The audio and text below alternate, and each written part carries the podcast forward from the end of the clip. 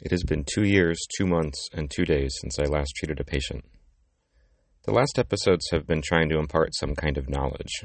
I always want to do that to some degree, but this episode is really going to be more talking about some of my favorite topics and how the body responds. For me, one of the most impactful moments about how incredible the human body is was seeing drawings from Dislocations and Fractures by Dr. by Dr. Sir Astley Cooper. He was a physician in the mid 1800s and would draw things that he would find in the body. And two of those images really stood out to me.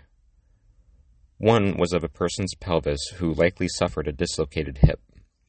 If you listen to my last episode, you'll recall that medicine in the 1800s wasn't great. This person maybe got leeches for the hip, but it wasn't relocated. Now, you might imagine how painful life would be for this per- person, but if your survival depended on continuing to, say, farm, well, then you keep farming with a dislocated hip. The body is so adaptable that this person grew a new, albeit rudimentary, hip socket. There was one hip socket, then another overlapping hip socket where the thigh bone was resting. It was fucking incredible. In another drawing, it looked like the thigh bone had punched through the hip socket and a sort of circular joint grew around the neck of the thigh bone. It's as if the body just said, Well, I guess this is how we're doing things now, then adapted to the new circumstance like it was no big deal. This adaptability is part of what I find so fascinating about the human body. It's like a backup to what evolution was supposed to accomplish. To personify it, evolution says, Oh no, I broke. And adaptability responds, It's cool, I got you. The way I see it, human evolution broke about 12,000 years ago, give or take, depending on which, which anthropologist you speak to. By that I mean that what modern society is today started roughly 12,000 years ago with the advent of agriculture. This rapid progress quickly obviated natural selection pressures that are at least partially responsible for human re- evolution, if not mostly responsible. Random mutation certainly still occurs in humans, but the survival of the most fit concept of taking those random mutations and adding reproduction to evolve the human species into something more able to survive doesn't really happen anymore. 12,000 years is just way too fast for evolution to keep up. We simply will never evolve to be desk sitters. Adaptability at least gives us some chance in the face of desk sitting. I would like to clear something up for anyone listening. A proper ergonomic desk is a myth. The word ergonomics is defined by Merriam Webster as an applied science concerned with designing and arranging things people use so that the people and things interact most efficiently and safely. While you can develop efficiency in a desk interaction, you cannot safely sit in a chair. It's not a thing. Let me explain in a verbose and roundabout way that I think anyone who's listened to all of my episodes will know is my style. It starts with the cerebellum. For non-providers, the cerebellum is a large structure in the back of your brain. Its primarily primary responsibilities are balance, posture, motor learning, and fine-tuning of movements. It does a lot more, but other stuff isn't really important for this discussion. I love the cerebellum. It's my favorite part of the whole nervous system. For other PTs out there, I know many people struggle with treating motor control problems and instead prefer interventions that focus on correcting mobility problems. I was always terrible at that stuff. Manual therapy was my weakest skill set by far, but I loved teaching proper movement patterns. Anyway, one important thing I want listeners to remember about the cerebellum going forward is that it has a built in map for functional movement patterns. The easiest demonstration of what I mean by that map is that no one taught you how to walk. That program is hardwired into your brain, and the cerebellum is crucial for making it happen. There are lots of functional movement patterns hardwired in, and over time we screw them up by doing not normal things, such as sitting in a chair. Let's do some magic. Well, for some of you. It's been my experience that this magic trick doesn't really work well for people who have lower tone. For non providers, tone is essentially the resting level of electricity running through your muscles. The classic example of a low toned individual is Shaggy from Scooby Doo. It's a cartoon, so it's exaggerated, but his movements were very floppy, as opposed to a high tone individual who would be very stiff and rigid in their movements.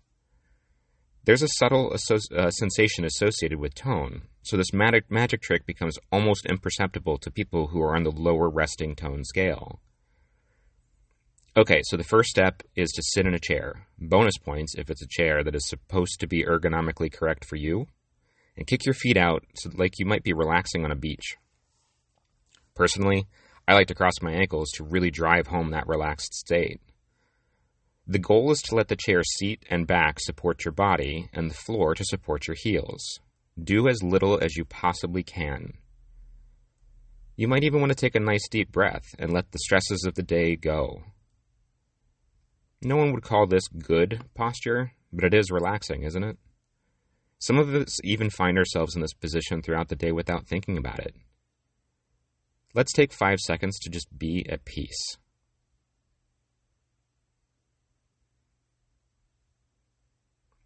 Okay. Now I want you to shift your feet back so the soles are flat on the ground and pay close attention to your quads, the muscles in the front of your thighs. Ta da! Many of you listening just felt your quad muscles relax. But weren't you just relaxing with your feet kicked out? That was the whole point of what I wanted you to do do no work. And yet, putting your feet flat on the ground caused your quads to shut down even more than they were a moment ago. Here's what just happened. Your cerebellum evolved over millions of years to understand body position relative to gravity. It's tailored to your species, so your cat has a different understanding of gravity than you do. But for most of human history, we didn't have chairs. Our cerebellum's reference point of gravity is largely based on standing, walking, and running. If you did sit, it was typically on a rock or a fallen tree, basically something pretty uncomfortable, so we didn't stay there for long. In fact, what we were more likely to do was get down into a deep squat position, if you're not familiar with what I mean by a deep squat, don't look up workout videos.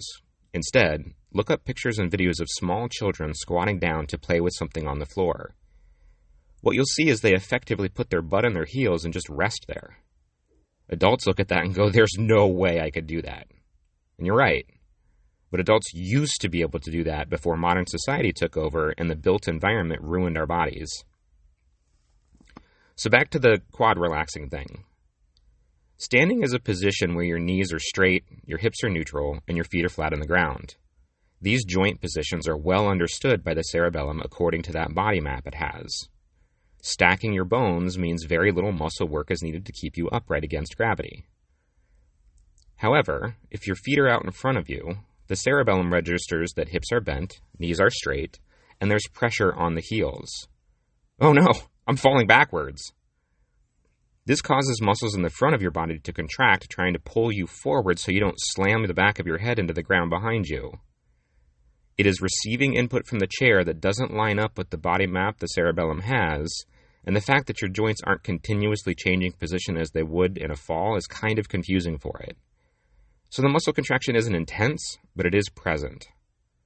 Now, when you slide your feet back so your feet are flat on the ground, the position of bent knees and hips plus flat feet on the ground are a little more familiar to it. Flat feet means you're not falling backward about to slam your head on the ground. You're also not yet in the deep squatting rest position. You're midway between standing and deep squat. Your cerebellum can let gravity do the work of bringing you to a deep squat position, but it does need to control the descent. However, there's a chair in the way, the feet out, falling backward position is a big threat, meaning bigger contraction. But even sitting in the quote unquote ergonomic position in a chair is still creating constant contractions. We spend most of our day sitting. In other words, we're in a pretty constant contracted state for the muscles that you would control descent from standing to deep squatting. Namely, these are the quads and the spinal extensors.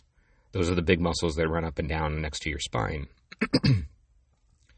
Your cerebellum is learning that you need to have the quads and spinal extensors contracted most of the day. Practice makes perfect, right? It doesn't really understand why, but you've taught it that it needs to keep those muscle groups on all the time. Next, we have another spinal cord reflex I didn't really touch on a few episodes ago when I was talking about the nervous system. It's called the reciprocal inhibition reflex. When you contract a muscle, say your biceps, to pick up a bag of groceries, the reciprocal inhibition reflex fires off, turning your tricep muscles off, which are the antagonistic muscle group to your biceps. This is for efficiency. If you're trying to contract a muscle, why would you also contract the antagonist? That just slows you down and makes it harder to lift that bag of groceries. And like I mentioned before, spinal cord reflexes bypass the brain for speed and efficiency. Now imagine you're trying to run away from a bear that wants to eat you. If every time you tried to contract a muscle, its antagonist wasn't shut down, you'd be fighting yourself, making it like trying to run through molasses. The bear would catch you and eat you. Not good for survival of the species. Also, think about how many muscles have to fire in rapid succession to sprint. Going from muscle to brain and back down to antagonist muscle just isn't going to work. Thus, we developed a spinal cord reflex. So, what's the antagonist to the quads? The hamstrings. What's the antagonist to your spinal extensors? Your abs, or as we lovingly like to call it, your core. Now that we have taught the cerebellum to leave the quads and spinal extensors on for most of every day by sitting in a chair, we have reciprocal inhibition shutting down the core and hamstrings even when we stand. And we finally have arrived at the end of being verbose and roundabout. A proper ergonomic desk is a myth. You are built to move. And chairs are highly confusing to your cerebellum and indirectly destructive to your body. For non providers, how many times have you heard about a weak core? How about weak hamstrings? How many of you have tried to strengthen them? How many of you have even been prescribed some kind of core strengthening routine by your providers? To providers, in what world do you think you can use strength to counter reciprocal inhibition? It doesn't matter how strong muscle fibers are, if they're being actively inhibited, then the strength is irrelevant. I challenge you to first work on down training the spinal extensors and quads, then see if your patient really has a weak core and hamstrings. I can hear it now. But Adam, if they've been inhibited for years, then of course those muscles will be weak. If we just downtrain the quads and extensors, then we're leaving them without any support. It's a valid statement, but you have to prove it first. How many of you have had a patient with shoulder pain and a weak push? Then you teach them to push with their serratus anterior to show the patient that they have both less pain and more strength. Why would the core and hamstrings be any different in this circumstance? What I'm about to say is certainly an opinion based entirely on anecdotal evidence from my PT career, but I believe it deeply. Unless you're working with someone whose job depends on actually being strong, such as my NFL athletes, someone who's a package carrier at UPS, or the like, non surgical patients simply don't need to strengthen anything. They need to learn motor control. When they learn how to move correctly according to that cerebellar map, then they become strong for free. Next episode, I'm going to go into another one of my favorite topics regarding how cool the body is the mutants who live among us, professional athletes. Signing off for today never settle for mediocre, but be careful how hard you burn striving for greatness. Sometimes that cost is more than your mind can afford.